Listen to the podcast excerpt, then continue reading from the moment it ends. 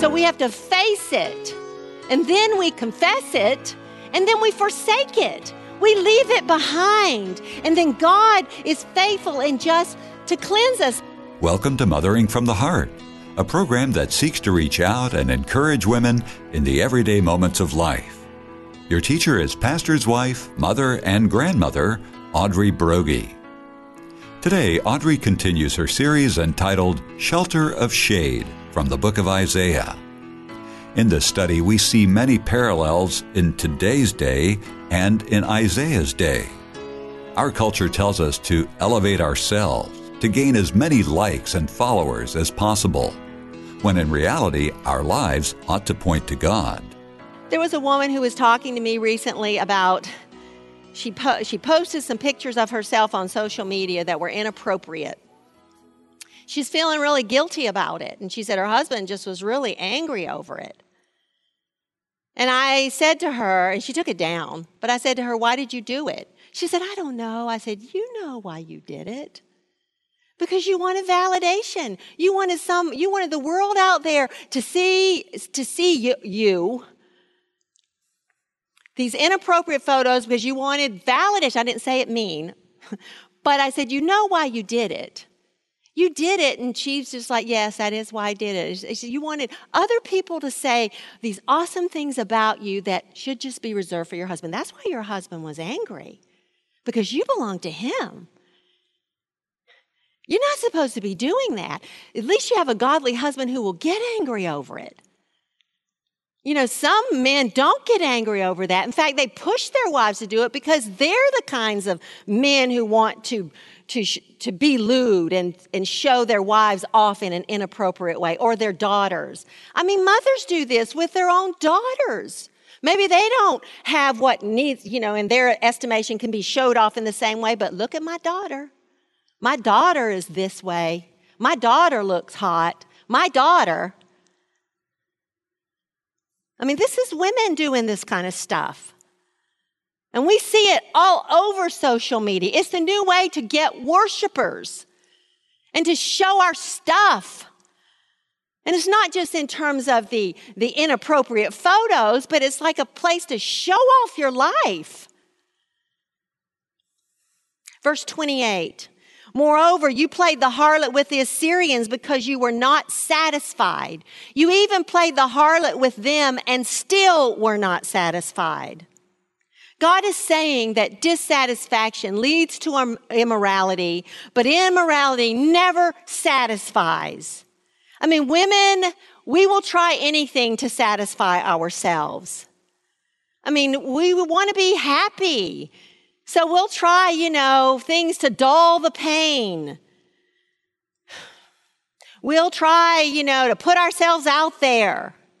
And remember, it was the dissatisfaction with God's design for a woman that got Eve in trouble.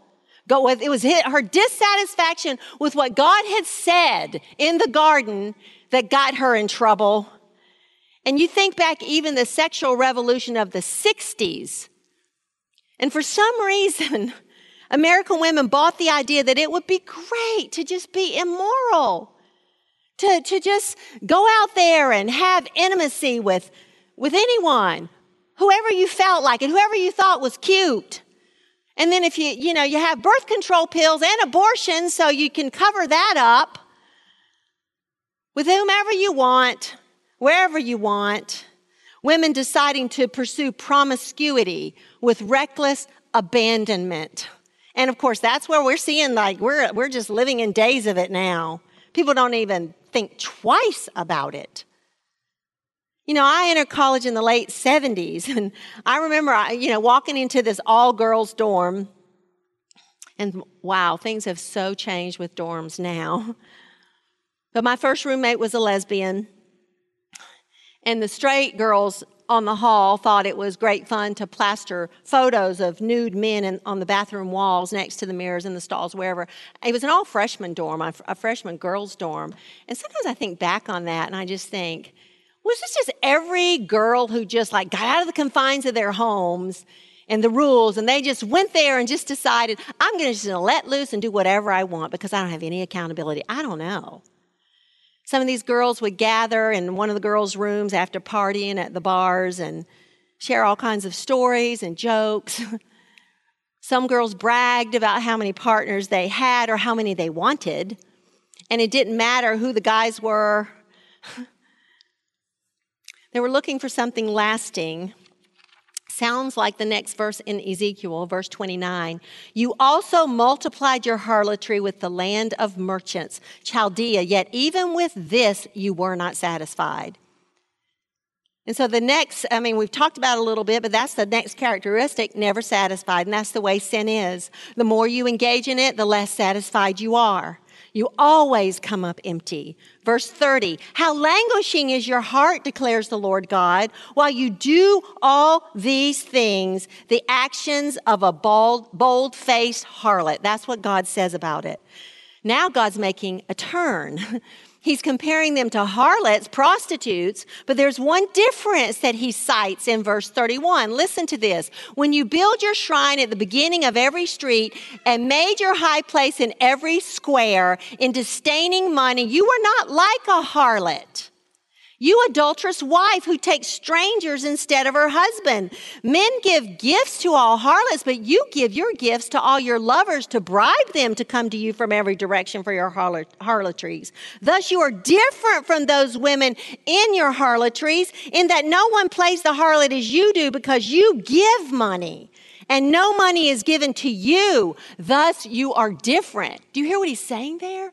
He's pointing out how far their immorality has gone. See, he's saying harlots get paid, prostitutes get paid.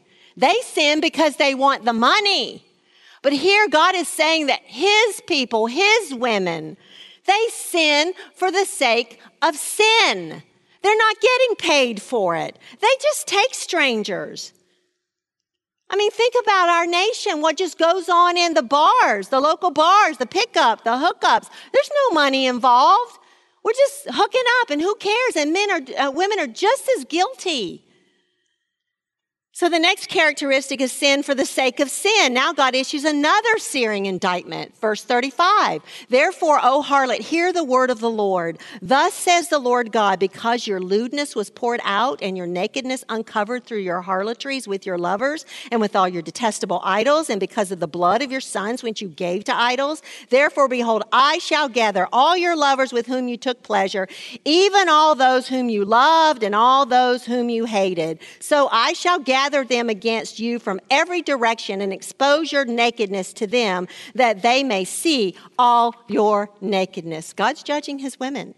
Verse 38, thus I shall judge you like women who commit adultery or shed blood are judged, and I shall bring on you the blood of wrath and jealousy. I shall also give you to the hands of your lovers, and they will tear down your shrines and demolish your high places, strip you of your clothing, take away your jewels, and will leave you naked and bare.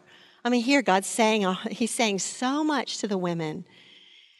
I mean, he's saying that his judgment is pictured in that the women who give herself to uh, immorality unashamedly to lovers, who strips and entices men, will eventually be stripped in shame.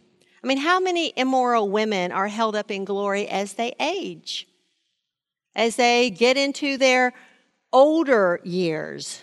Do the men who use these women want them anymore, or are they held up just to make fun of at that time? And listen, for the nation Israel, God used the very nations with whom she made treaties with as agents to punish her. They rose up against her and took her into captivity. That was God's judgment, not because he hated his people, but because he loved them and wanted them to turn back to him. God continues with his judgment in verse 40.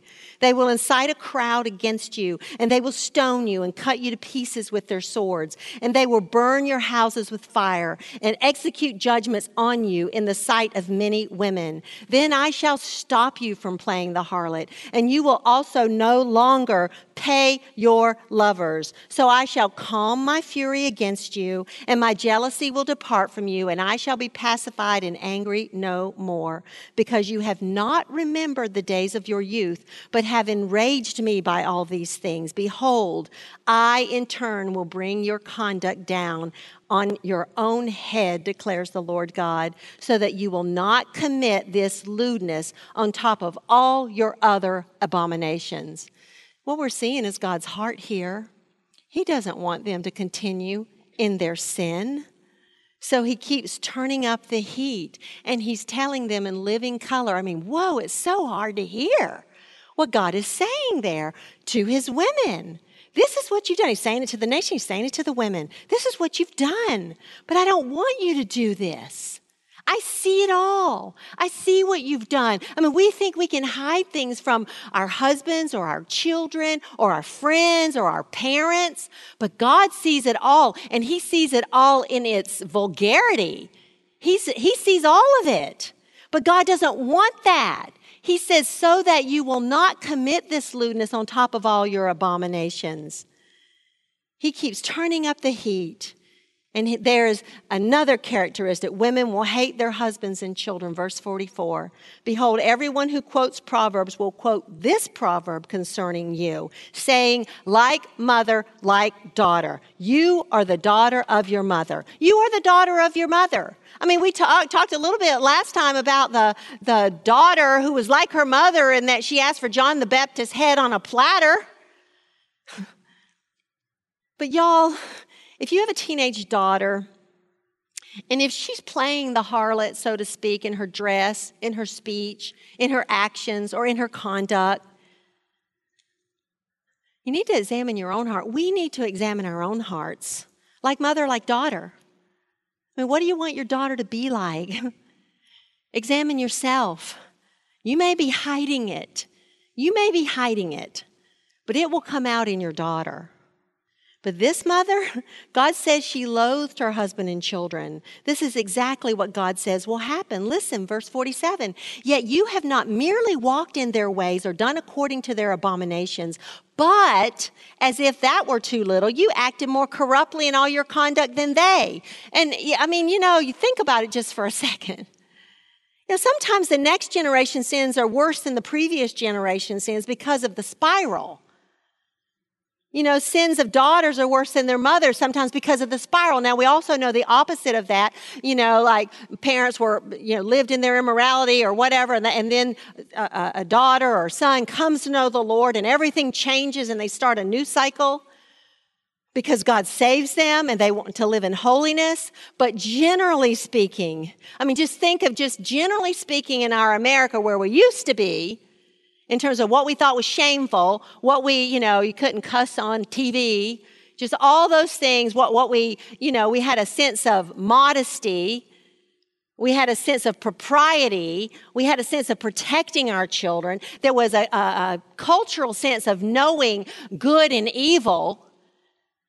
But then little by little, it's just chipped away. And you say, oh, this is okay. And you know, people always, you know, now today, even among, in, among, in Christian circles, people make fun of the slippery slope. Oh, yeah, the slippery slope. But the slippery slope is real.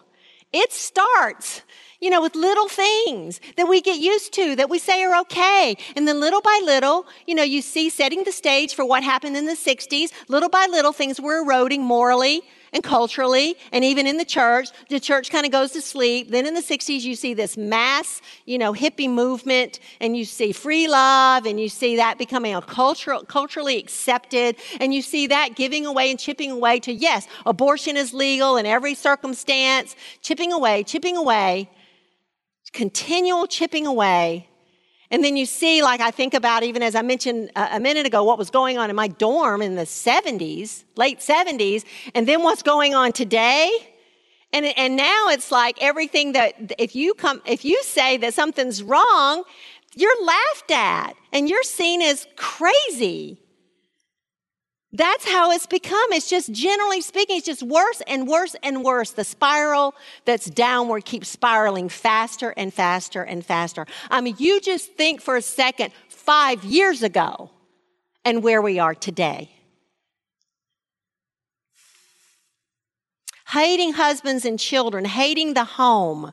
This has been the sin of God's women. It's one of the many sins of God's women. Christian women will say they don't hate their husbands, yet they constantly belittle and nag him, picking them apart looking for all his faults and holding his faults against him and snapping at him and demeaning him and getting together with her girlfriends and saying all kinds of things about him that she would be livid if he got together with his guy friends and said those things about her.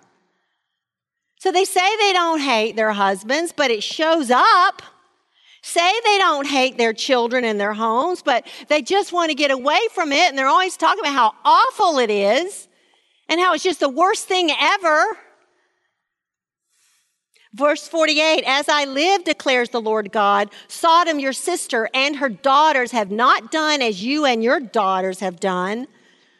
Behold, this was the guilt of your sister Sodom. She and her daughters had arrogance, abundant food, and careless ease, but she did not help the poor and needy. Again, he's talking about proud women. They have lots of food, they don't even have to cook, free time, and even, and even in that free time, we're selfish. Verse 50, thus they were haughty and committed abominations before me. Therefore I removed them when I saw it. Because remember, he sees it. Furthermore, Samaria did not commit half of your sins, for you have multiplied your abominations more than they. Thus you have made your sisters appear righteous by all your abominations which you have committed. Also bear your disgrace in that you have made judgment favorable for your sisters. Because of your sins in which you acted more abominably than they, they are more in the right than you. Yes, be also ashamed and bear your disgrace in that you made your sisters appear righteous. Now, before we go to part three in Ezekiel, I want to skip ahead to the part on your handout that says back to Isaiah. Because while we're dealing with the judgment of God, I want you to see the judgment in Isaiah.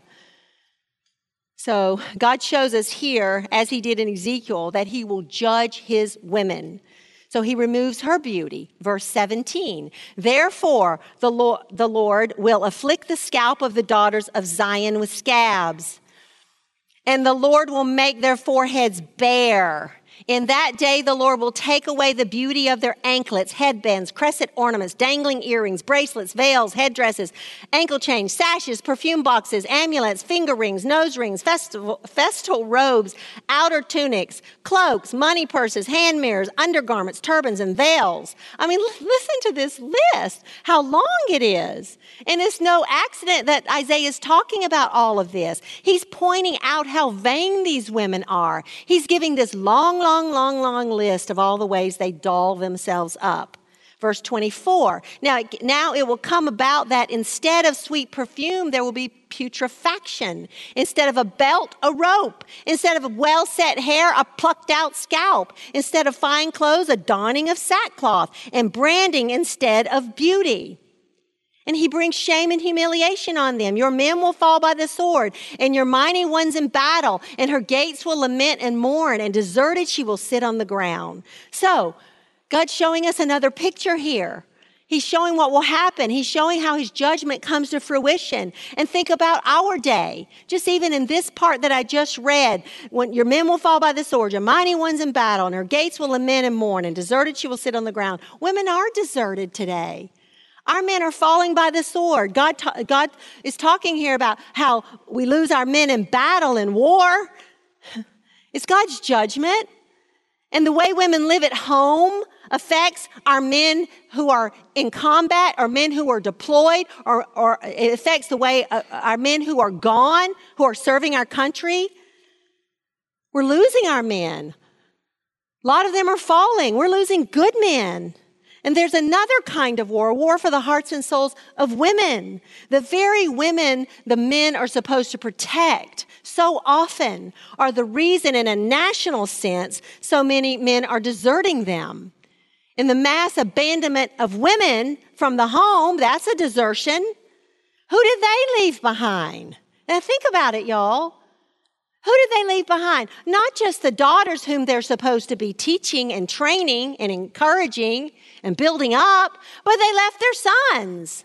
Sons who would grow up to be men. Have you ever thought about, just practically speaking, that the way a woman nurtures and trains her son, the way she protects and loves him in his growing up years has a direct effect on his leadership and his dealings with women in his later years? I mean, this is the truth of scripture. I mean, we've had women deserting their own children in record numbers, and not so much literally deserting them. You know, they provide, you know, food, clothing, shelter. But is it no wonder we have men deserting their children and women in the day in record numbers? Listen, I know men have their own sins, but I don't teach men.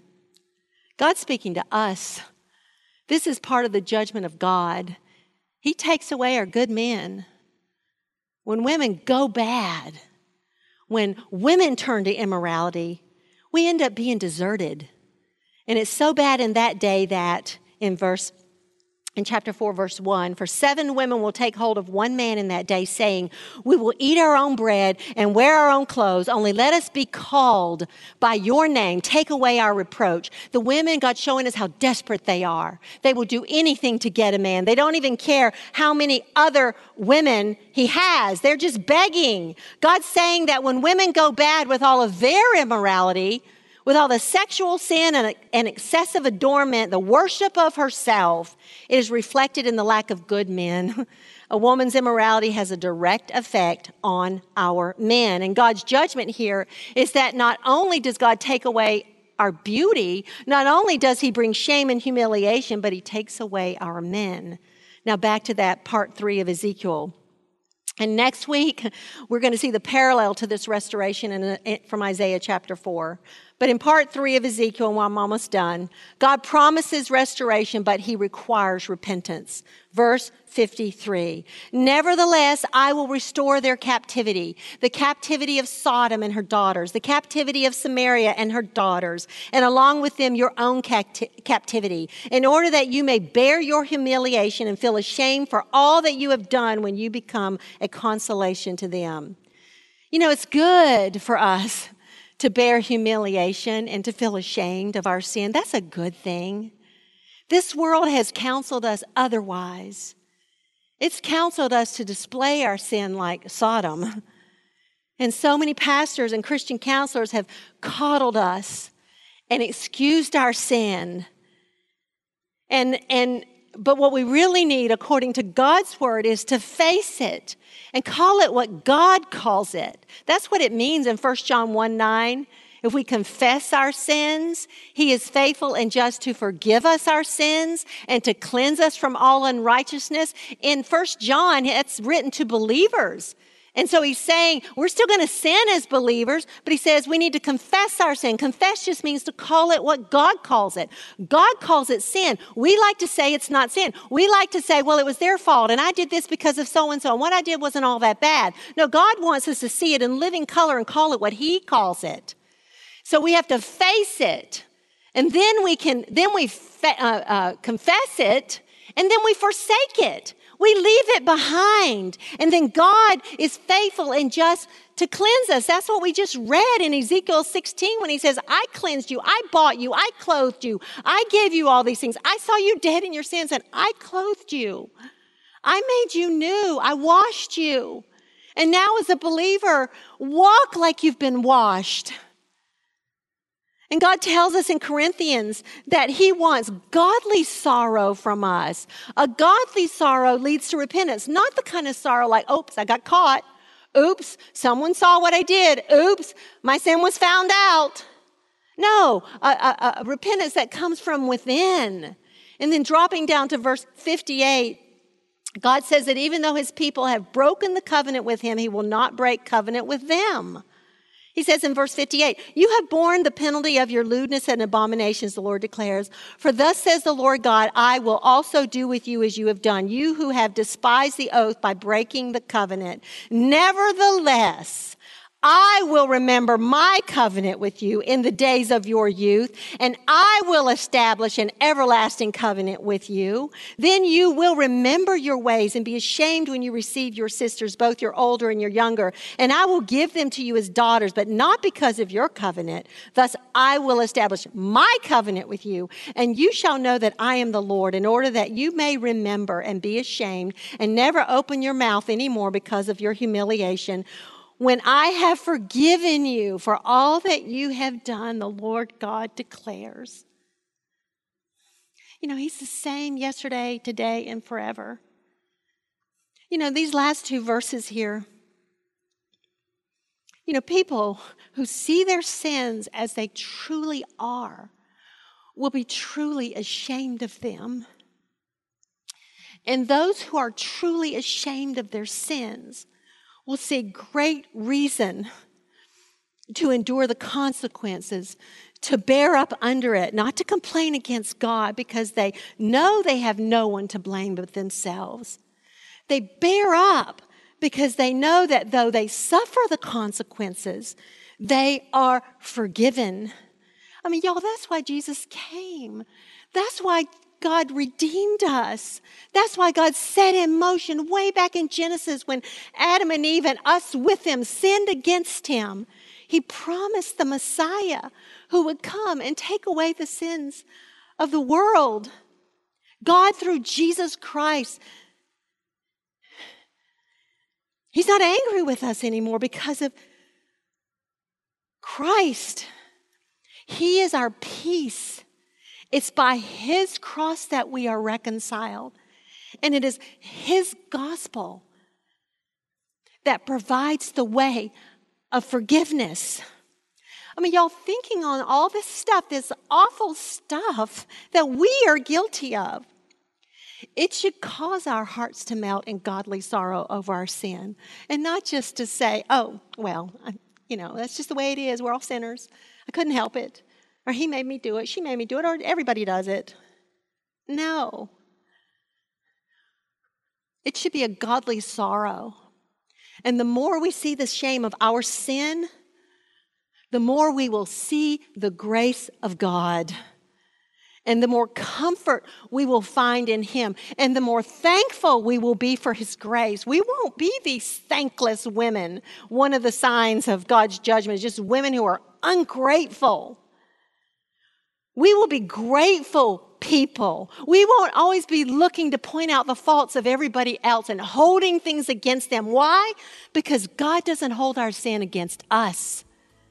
And it's in Him that we find our shelter that gives shade from the heat by day and refuge and protection from the storm and the rain. And that's what Isaiah says in chapter 4, verse 6 and there will be a shelter to give shade from the heat by day, and refuge and protection from the storm and the rain. The book and the message of Isaiah is still applicable in our lives today. To listen again to today's message in its entirety, or to hear the entire series of Shelter of Shade, use the Search the Scriptures app found in the iTunes Store or Google Play Store. You can also visit us online at searchthescriptures.org and click the Women's tab. Mothering from the Heart is a production of Search the Scriptures. Join us again next Friday at the same time with Audrey, and remember to always think biblically and mother from the heart.